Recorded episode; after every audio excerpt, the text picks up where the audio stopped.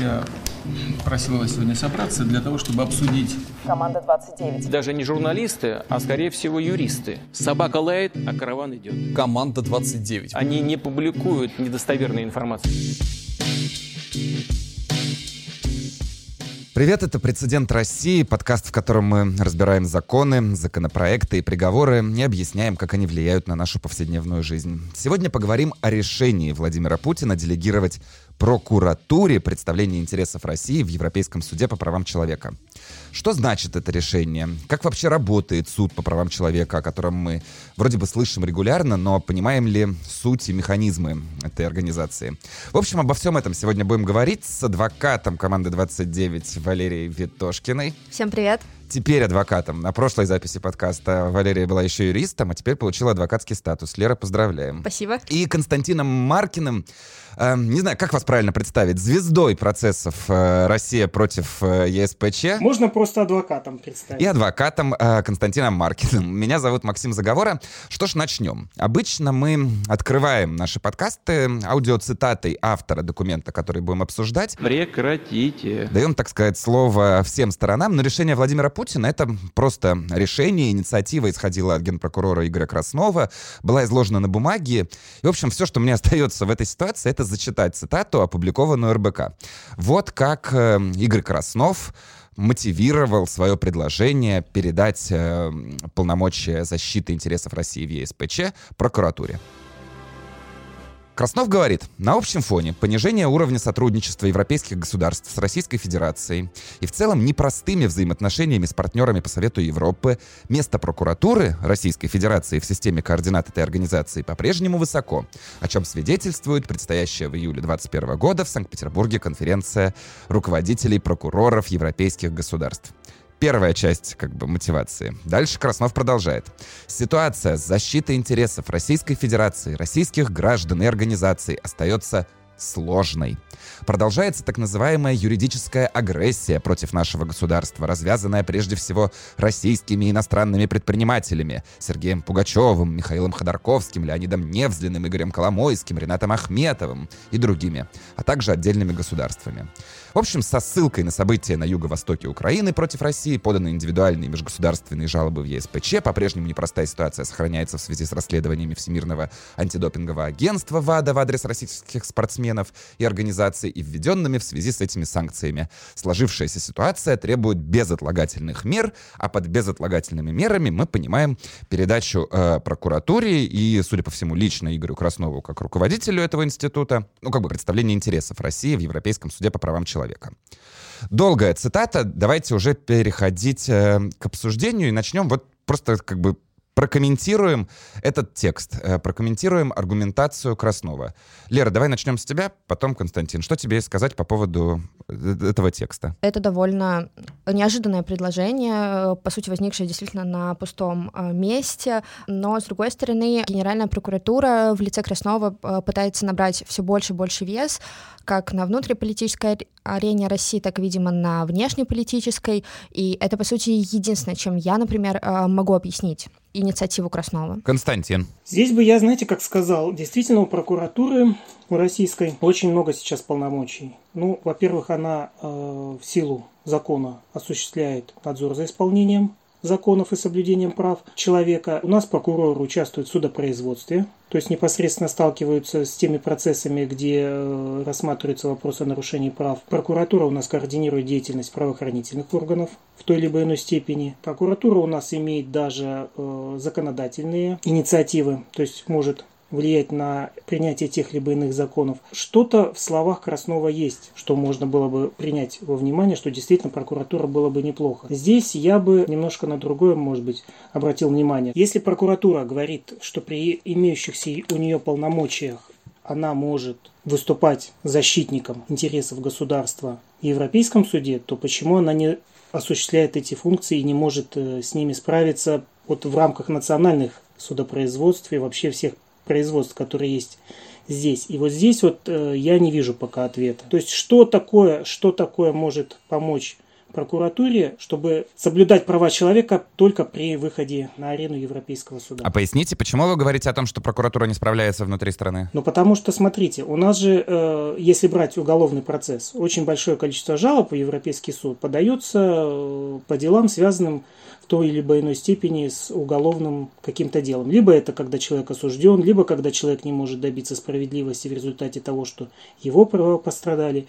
И во всех этих э, процессах выступает на стороне государства, либо это сторона обвинения, либо сторона, которая представляет сотрудников правоохранительных органов, везде выступает прокуратура. И получается, что здесь вот мы на национальном уровне прокуратура говорит, что у нас все хорошо, права человека не пострадали. Дальше человек идет в Европейский суд, и что там, прокуратура будет уже занимать другую позицию? То есть правильно я понимаю, что складывается такая э, как бы специфическая механика, что человек, недовольный решением прокуратуры в России, идет в вышестоящую инстанцию, и там снова сталкивается с той же самой прокуратурой, решение которой он, в общем-то, хотел бы оспорить? Ну, в какой-то степени вы правильно поняли, только тут я бы немножко сделал такую поправку, что не совсем с решением прокуратуры, потому что, да, действительно, есть дела, где только решение прокуратуры, прокуратуры, а есть дела, где в конечном счете, конечно, принимает решение суд, но опять-таки э, в этом суде э, две стороны. Гражданин с одной стороны, с другой стороны выступает прокуратура. И получается, что мы тем самым э, переносим вот этот спор из наших национальных судов между двумя сторонами Европейский суд. Э, просто получается, что в идеальной картине мира а, прокуратура устраняет а, все нарушения прав человека еще а, до того, как все судебные решения вступили в законную силу. А теперь получается, что прокуратура хочет перенести эти свои полномочия на другую стадию, на стадию рассмотрения жалоб в Европейском суде по правам человека, и складывается ощущение, будто бы у прокуратуры будет своего рода э, биполярное расстройство личности, когда в первых э, двух инстанциях э, они говорят, все здорово, классно, а в ЕСПЧ сталкиваются с этими же нарушениями. Давайте отъедем в нашем обсуждении на несколько, так сказать, уровней назад. Uh, let's start from the beginning. Don't worry, be happy. Лер, можешь нам такой краткий, как бы, просветительский экскурс uh, провести? Что вообще такое ЕСПЧ, э, чем занимается Европейский суд по правам человека, зачем он нужен? Да, Европейский суд по правам э, человека — это так называемый э, международный судебный орган, юрисдикцию которого признают те государства, которые подписали Конвенцию о защите прав человека и основных свобод. Россия присоединилась к этой конвенции в 1998 году. Если коротко, то ЕСПЧ рассматривает жалобы граждан и организаций на нарушение своих прав именно со стороны агентов государства, то есть со стороны судов, следственных органов и там других лиц, которые действуют именно от имени государства. В целом, перечень прав, на нарушение которых можно пожаловаться в ЕСПЧ, он э, закрытый. Это сама конвенция и протоколы к ней. А, однако ЕСПЧ довольно часто в своих э, решениях дает довольно расширенное толкование тому или иному праву, включая туда самые разные аспекты, которые изначально в это право, конечно, не закладывались. А, таким образом, в том случае, если человек а, не получил защиты на национальном уровне в судах в первую очередь, то он может а, подать жалобу в Европейский суд по правам человека, который по итогу рассмотрения этой жалобы может принять следующее решение. Либо жалоба будет признана неприемлемой, либо будет признан сам факт нарушения, и в том случае, если был признан факт нарушения человеку также может быть э, назначена э, компенсация как морального ущерба, так и материального, так и э, какие-то судебные издержки. Но бывают ситуации, когда ЕСПЧ считает, что в качестве э, компенсации будет достаточно самого факта э, установления нарушения. Также э, иногда признание факта нарушения со стороны ЕСПЧ является основанием для пересмотра судебного акта в, в, в порядке вновь открывшихся обстоятельств. Ну смотри, э, вот в этой логике я представляю себе эту, ну как бы пирамиду судов так, да, есть российский суд, над ним есть э, Европейский суд по правам человека, а зачем в нем э, российское представительство? То есть почему это не может быть... Максим. Да-да, Константин. Я немножко все-таки внесу уточнение, что Европейский суд, он не над российским судом, это не четвертая инстанция, это немножко другое все-таки. То есть э, Европейский суд, он не может э, признать, к примеру, незаконным решение российского суда. Европейский суд может вынести только решение о том, что было нарушено право гражданина по той либо иной статье Конвенции. И уже это э, решение Европейского суда является основанием для пересмотра российскими судами, если мы говорим именно о какой-то судебной процедуре в России, то это дает основание российским судам пересмотреть это дело гражданина этого, уже с учетом тех выводов, которые сделал Европейский суд. И не факт, что российские суды придут к иному э, решению, чем то, которое было изначально. Это важная ремарка, но вопрос мой все равно остается. Зачем этому Европейскому суду по правам человека российские представители? Почему он не может быть такой наднациональной организацией, э, в котором ну, мы не знаем откуда, условно, да, его члены, э, какой-нибудь один э, болгарин, один бразилец, один пускай россиянин, один еще кто-то. И вот эта наднациональная группа, она выносит, ну, как бы некое решение. Почему там нужно национальное представительство? Потому что процедура рассмотрения дела в Европейском суде по правам человека все-таки состязательная, что предполагает, что если, например, гражданин жалуется, то ему должен кто-то оппонировать. Именно этим занимается представительство страны. В нашем случае до инициативы Краснова это был Минюст. Что делает э, само представительство? Занимается в первую очередь э, выплатами, которые присуждают э, по итогу рассмотрения жалоб. Именно представительство формирует оппозицию страны по тому или иному делу. Представительство предлагает, например, заявителю пойти на мировое соглашение и так далее. Очень действительно важной частью работы представительства любой страны в ЕСПЧ это именно а, анализ доводов заявителя и представление своей позиции э, по конкретному делу. Но главным образом, вот российский представитель в ЕСПЧ, он преследует интересы чьи? Государства или гражданина, который обращается? Или здесь нет противоречия? Ну, опять же, в идеальной картине мира, э, конечно, здесь нет э, противоречий, но мы прекрасно понимаем, что кто-то, например, может злоупотреблять правом на подачу жалоб в ЕСПЧ, просто зарабатывая на этом деньги. А, опять же, государству в какой-то степени экономически выгодно не признавать наличие факта нарушений. Ты сказала, что до того, как, ну вот сейчас, судя по всему, Путин принял это решение э, доверить представительство в ЕСПЧ прокуратуре, пока еще Россию в ЕСПЧ представляет Минюст. Имеет ли вообще значение, какой именно институт представляет Россию в ЕСПЧ? Чем, вот э, по вашим прогнозам, и твоим, Лера, и вашим, Константин, э, будет отличаться представительство прокуратуры от того, что есть сейчас от Министерства юстиции? Если честно, то я не вижу э, перспектив того, что, в принципе, что-то изменится изменится в представительстве России.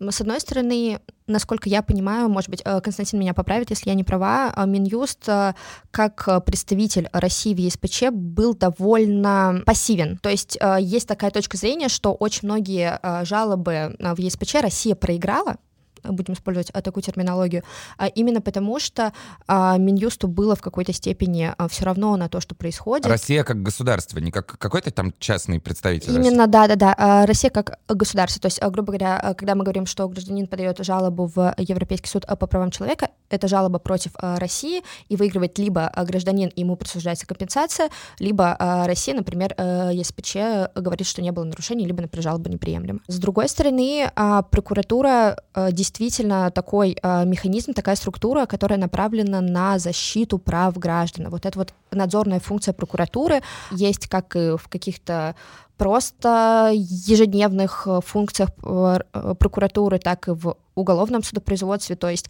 в моем представлении поддержание государственного обвинения не должно быть самоцелью, и прокуратура в том числе должна надирать за соблюдением прав и свобод человека в уголовном судопроизводстве. И, может быть, в этой части прокуратуре действительно э, чуть ближе то, что Краснов попросил им передать. Но, если честно, я не думаю, что глобально что-то изменится. Вопрос и проблема не в представительстве, не в том, кто представляет Россию в ЕС ЕСПЧ, а в том, в принципе, как у нас ну, исполняются решения, но мы об этом поговорим чуть позже. Единственное, что мне как бы нравится в этой инициативе и в том, что Путин на нее среагировал, по всей видимости, мы пока не, не планируем выходить из Совета Европы, что, в принципе, уже, наверное, хорошо. Константин, да, есть что-нибудь добавить? Да, что касается пассивности. Действительно, у нас э, представители э, государства сейчас некоторые дела в Европейском суде проигрывают именно из-за того, что спустя рукава относятся к этим делам, и на многие вещи они вообще вообще никак не реагируют, не обращают внимания, когда тот же самый Европейский суд задает вопросы. И получается, что если представитель государства не предоставляет какие-либо доказательства, то, соответственно, Европейский суд пользуется теми доводами и доказательствами, которые представил гражданин. На этом, конечно, многие дела Россия проиграла. Но что касается пассивности со стороны прокуратуры, здесь тоже ведь не исключено, что э, тот объем дел, который в Европейском суде, он позволит прокуратуре более внимательно к ним относиться. Не исключено, что прокуратура будет точно так же пассивно относиться к ряду дел. Э, здесь бы я, знаете, еще на что обратил внимание, что э, есть такая процедура в Европейском суде, она сейчас все больше и больше распространена при рассмотрении дел, как мировое регулирование по делу.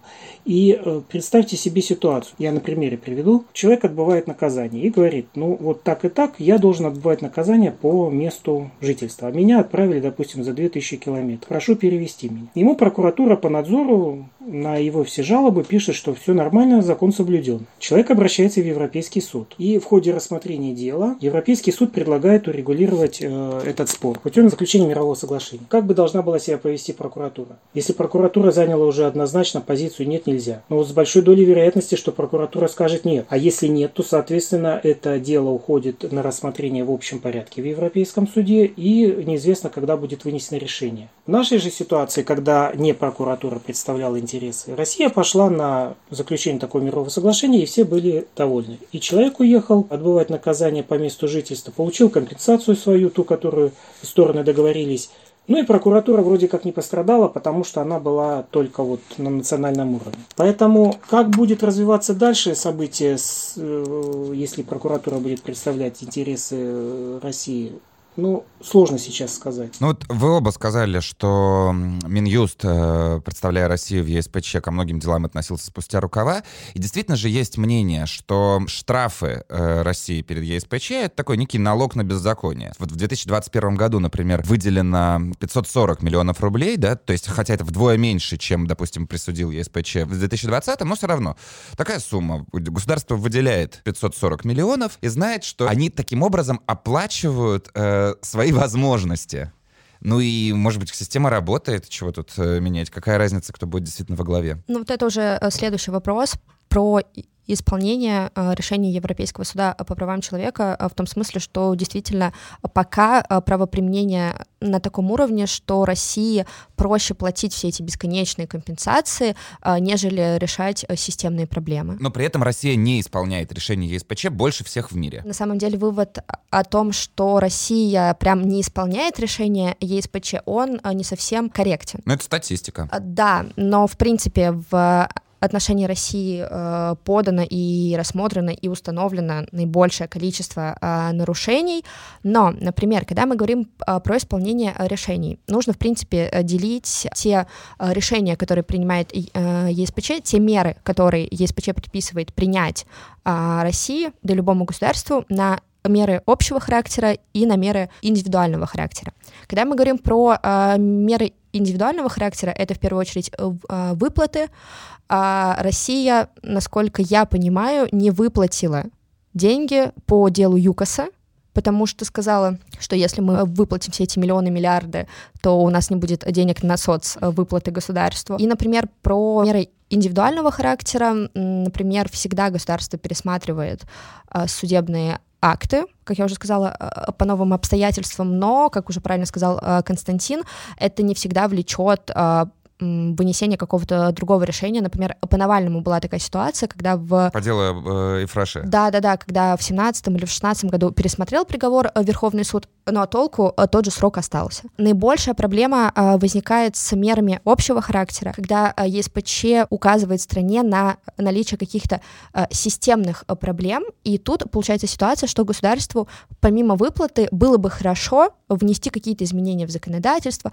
было бы хорошо как-то изменить правоприменение.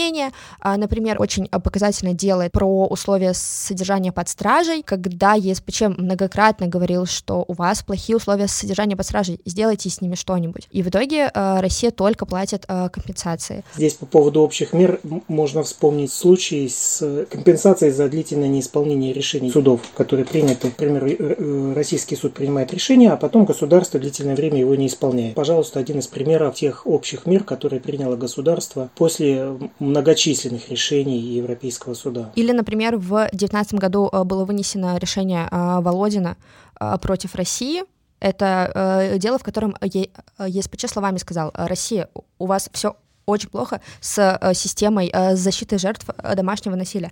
Прошло уже полтора года, Россия до сих пор ничего не сделала, закон о помощи жертвам домашнего насилия так и не принят, поэтому у России действительно проблемы с исполнением решений по мерам именно общего характера. Тот же Анчугов и Гладков, который в 2015 году стал камнем преткновения и впервые э, Конституционный суд разрешил России не исполнять решение Европейского суда по правам человека, если не противоречит Конституции Российской Федерации. И я думаю, что Константин может очень хорошо рассказать про то, как Россия не исполняет решения в части мер общего характера, потому что именно вот в его деле был такой первый э, конфликт. Да, Константин, во-первых, расскажите, а во-вторых, может быть, сразу уточните, а в чем тогда вообще смысл ЕСПЧ, если как бы никаких санкций э, с его стороны не предполагается? То есть это, ну, по сути, добрая воля России. Можем исполнять, можем не исполнять. Все равно нам ничего не будет за это. В какой-то степени вы правы и неправы одновременно. То есть, действительно, ЕСПЧ вот не может так вот прийти, к примеру, на заседание нашего правительства, не может никто из судей стукнуть по столу и сказать немедленно исполняйте. Такого, конечно, не может быть, потому что э, Россия это суверенное государство, и никто не может, э, по большому счету, указывать,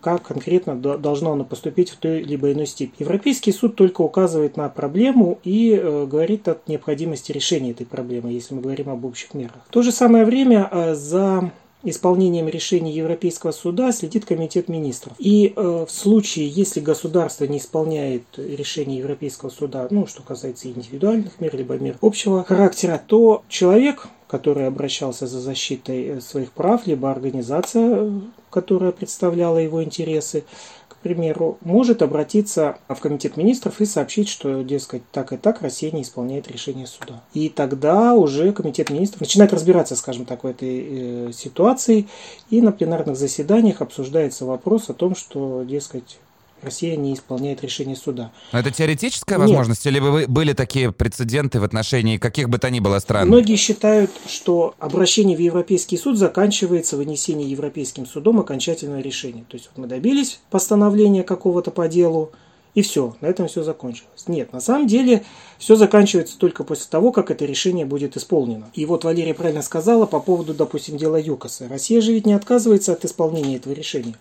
Россия говорит, что мы пока вот не можем одновременно все это сделать. И Россия представляет план действий о том, как она планирует выполнить это решение суда. Вот представление этого плана действий, согласование с Комитетом министров, как будет исполняться этот план действий, по сути означает, что Россия, ну, потихонечку вроде как исполняет это решение Европейского суда. Единственное, как может воздействовать международный орган на Россию, это только э, всенародно ее пожурить выразить свою озабоченность по неисполнению. Ну, э, с одной стороны, это вроде как ничего не значит, а с другой стороны, это влияет все-таки на степень репутации, репутационной потери. Может быть, э, многие считают, что для России это не важно, но с другой стороны... Ну, действительно кажется, что репутация сейчас не первый приоритет, прям скажем, для руководства Может страны. быть, э, это и так, но на самом деле мы же не знаем, как действительно ощущают себя первые лица государства, когда про них говорят, что они не очень хорошие представителей государства на международной арене. Нет, ну как бы оставим их с их э, грустью по этому поводу. Как э, сказала Лера, 15 декабря 2015 года Путин подписал закон, позволяющий нашему Конституционному суду полностью или частично игнорировать резолюцию Европейского суда по правам человека.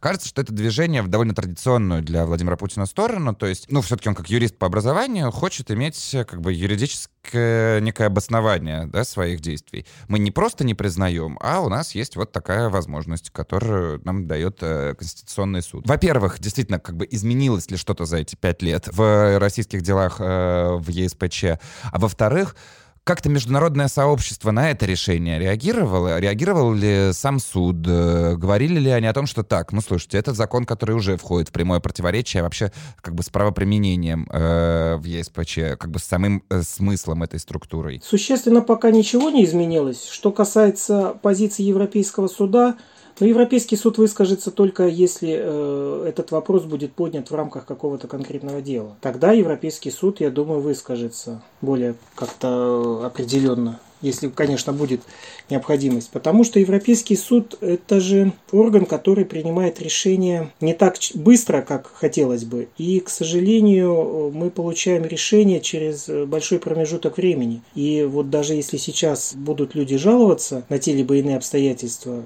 как скажет Европейский суд на эту тему, допустим, через 3-4 года, очень сложно ответить. А средний срок вынесения решения ЕСПЧ, он каков? Понятно, что это зависит от дела, но все-таки это там месяцы, это годы, это, не знаю, десятилетия. Это, к сожалению, годы.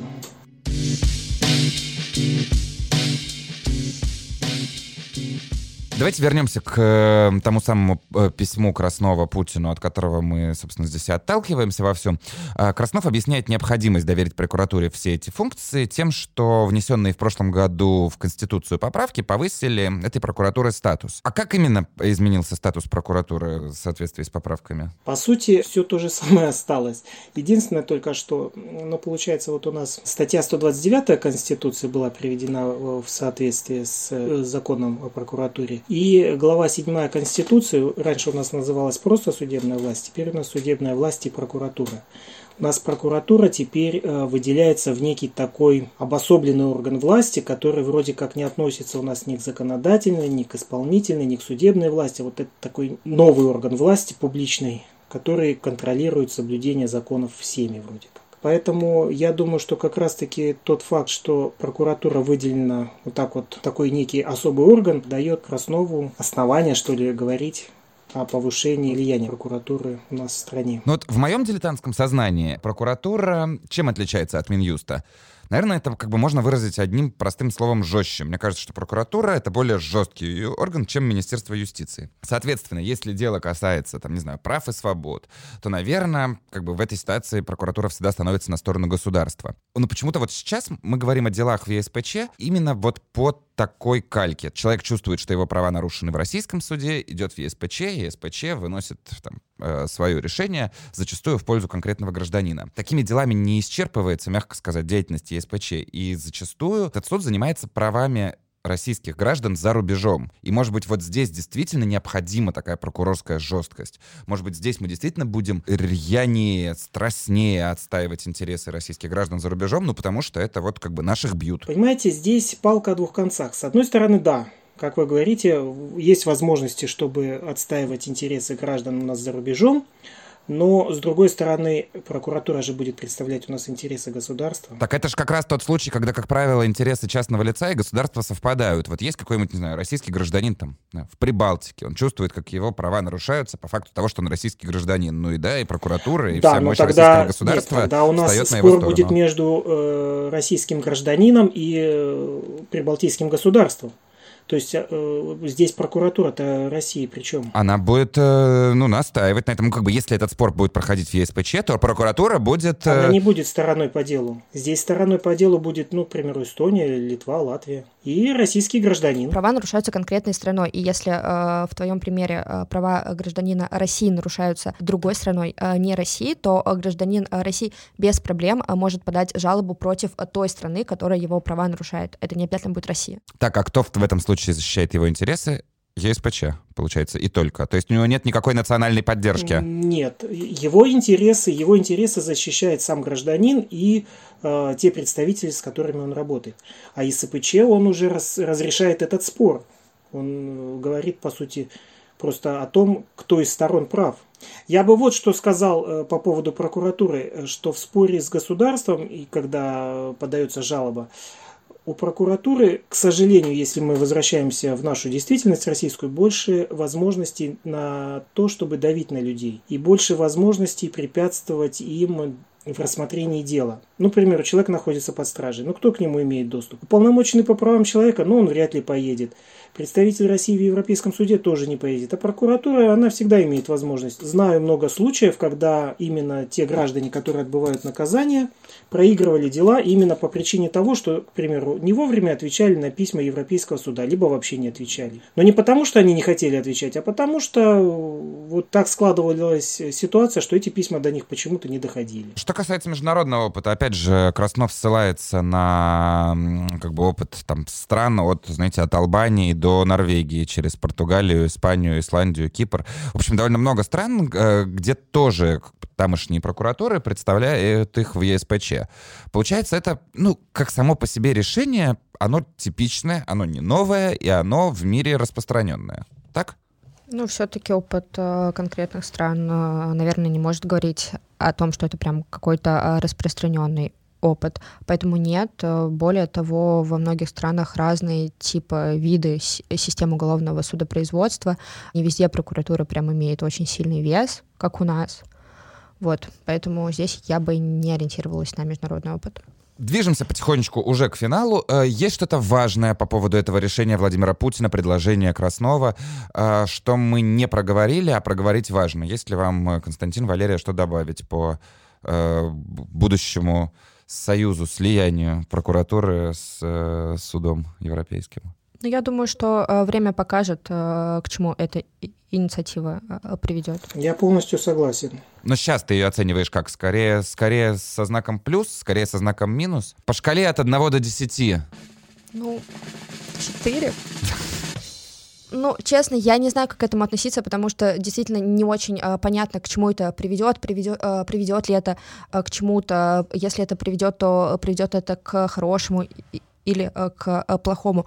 Я единственное просто э, повторю еще раз, что мы, видимо, пока все еще признаем юрисдикцию ЕСПЧ. Это хорошо. Ну а, собственно, появление там прокуратуры — это больше такие аппаратные игры, которые пока мы не понимаем, как отразятся на э, нас и всех остальных гражданах. Ну, я бы сказала, что да. Замечательно. Тогда переходим к нашей уже, раз уж она уже у нас второй выпуск подряд, э, традиционной рубрике. Напоминаю, что в течение двух недель э, между э, выпусками «Прецеденты России» вы можете присылать вопросы, э, на которые мы ответим, собственно, в э, конце этого выпуска. Сейчас настало то самое время. Мы отобрали три вопроса, которые так или иначе касаются э, Европейского суда по правам человека. Ну и раз уж у нас сегодня два адвоката, так что вы можете их распределить, как вам удобно, и кому есть что ответить, тот и, не знаю, поднимайте руки, э, моргайте, мне сразу дадим слово. Э, первый вопрос. Меня задержали на митинге. Правда ли, э, что мне не стоит отрицать участие в нем, потому что иначе я не смогу рассчитывать на компенсацию в ЕСПЧ? Ну, э, здесь позвольте э, мне ответить. Нет, это не совсем правда. То есть, а, когда вас задержали на митинге, исходя из э, практики э, ЕСПЧ, можно э, рассчитывать на установление факта трех нарушений ваших прав. Первое — это действительно право на свободу мирных собраний. Второе — это право на справедливость судебное разбирательство. И третье — это право на свободу и личную неприкосновенность. То есть действительно в том случае, если вы в суде первой и в суде апелляционной инстанции вы отрицаете тот факт, что вы сознательно вышли на митинг, неважно, согласованный или или нет, чтобы э, выразить свою э, поддержку кому-то, свои политические взгляды, то в ЕСПЧ вы автоматически э, лишаетесь э, права на, э, на э, компенсацию именно за нарушение вашего права на свободу мирных собраний, потому что получается, что вы говорите, что вы э, не... Вы в этом не участвовали. Вы проходили да. мимо, выходили из метро. Это, на самом деле, очень распространенная стратегия поведения. Ну вот в России. Человек, пускай даже участвовал в митинге, но он все отрицает э, там, при встрече с полицией. Да. А, второе. А, это право на, спр- на справедливость судебное а, разбирательство. К сожалению, в российской а, судебной системе очень много проблем, связанных с производством а, по делам об административных правонарушениях. То есть, например, автоматически не предполагается участие какого-либо э, должностного лица, которое бы поддерживало э, так называемое обвинения, то есть об этом а, приходится просить, как показывает практика, суды в этом отказывают, ни прокуратуру, ни лицо, составившее протокол, не вызывают, а, не допрашивают свидетелей, в общем, во всех а, бесконечных а, ходатайствах со стороны а, защиты, но отказывают. И в этом плане уже есть а, устойчивая практика а, ЕСПЧ, что если вы заявляли все эти ходатайства, а вам в них ну, отказали суд апелляционной инстанции, никак а, это нарушение не устранил, нарушено ваше право на справедливое судебное разбирательство, и в этой части, возможно, будет э, положена какая-то э, компенсация. И третье право — это право на свободу и личную неприкосновенность. Вот это вот стандартная практика, когда всех э, задерживают и, например, оставляют на 48 часов э, в отделе до суда. А, по мне, так, в принципе, задерживать за мирные акции там больше, чем на 3 часа — это какой-то атовизм. Но имеем, что имеем. Вот, и в том случае, если э, государство не докажет, что ваше содержание, так сказать, в автозаке, в отделе, где угодно, не был действительно а, обоснованным и необходимым, то вам также положена компенсация за нарушение вашего права на личную свободу. Прекрасно. Можно я немножко добавлю? Да, конечно. Да, но здесь я бы хотел немножко добавить э, в том контексте, что не обязательно 48 часов задерживают, достаточно самого факта задержания и доставления в отдел полиции, чтобы говорить о нарушении права на свободу и личную неприкосновенность. А что касается позиции э, человека о том, что он проходил мимо, ведь э, очень, ну скажем так, не часто, но бывают все-таки случаи, когда человек говорит, что он да, действительно проходил мимо. Ведь человеку что нужно, э, вот когда его доставляют в суд? Ну, во-первых, человек, если он действительно проходил мимо, он хочет добиться справедливости. Если он занимает такую позицию и может доказать, что он э, вообще ни к чему не причастен, то да, пускай это единичные случаи, но все-таки удается иногда выигрывать, э, я так назову, выигрывать э, дело, прекращается производство по делу, и тогда ему действительно не надо уже ни в Европейский суд никуда идти, и у него голова не болит ничем. Поэтому, если человек считает, что он мимо проходил, и это его позиция, то, конечно, я считаю, что в первую очередь он должен отстаивать свою позицию. Но если уж не получилось, то тогда да, тогда вот, как Валерия объяснила, можно обращаться в Европейский суд, ничего не боясь, что вот ваша позиция как-то э, существенно может э, поставить крест на том, чтобы добиться справедливости в Европейском суде. Ну, предельно понятно, мне кажется. Переходим ко второму вопросу. Конвенция о защите прав человека регламентирует равные права супругов. Я могу обратиться в ЕСПЧ по бракоразводному процессу, если считаю свои права нарушенными. Вопрос раздела имущества и детей. Все зависит от того, какое именно нарушение и в чем оно проявилось. Если вот так вот сходу, то да, пожалуй, можно обратиться, потому что бывают случаи разные вплоть до того, что был у меня в Белгороде бракоразводный процесс, когда суд отказал в разводе супругов. Вынуждены были мы обратиться в суд именно на... на ну, тут, понимаете, тут не равноправие супругов, а что касается бракоразводного процесса, это больше вмешательство в личную семейную жизнь со стороны государства. Это немножко другая статья. Но вообще, да, почему нет?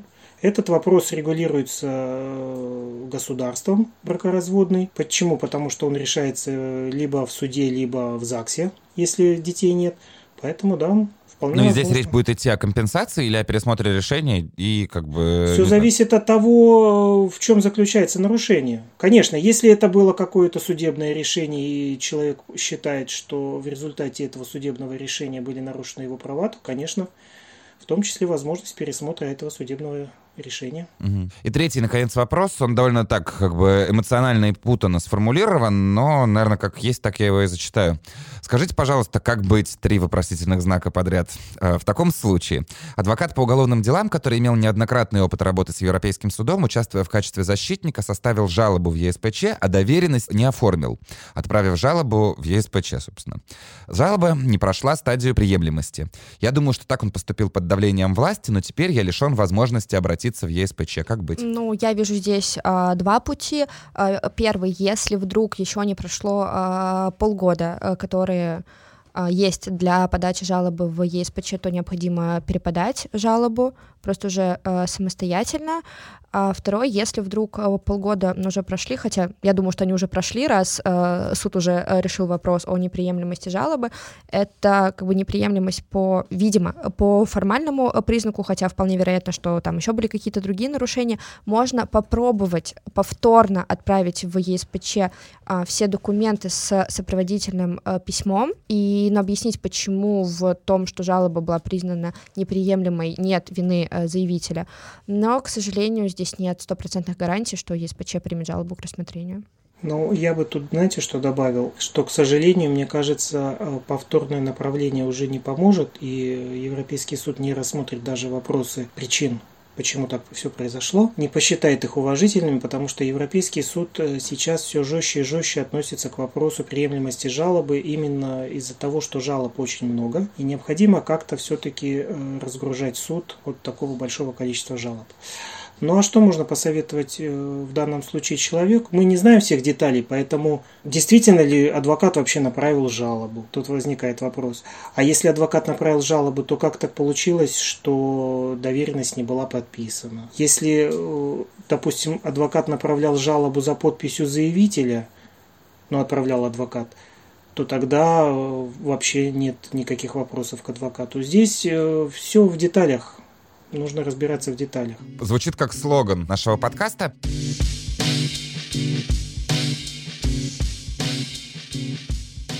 Все, пожалуй. Это был э, подкаст «Прецедент России». Спасибо большое, что дослушали его до конца. Мы обсуждали решение Владимира Путина делегировать прокуратуре представление интересов России в Европейском суде по правам человека.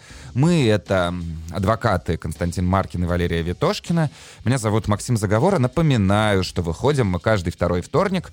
Слушайте наш, нас на всех платформах, оставляйте оценки, комментарии. И не забывайте о втором подкасте команды «29 Россия закрывается», с которым мы, собственно, по вторникам и чередуемся увидимся.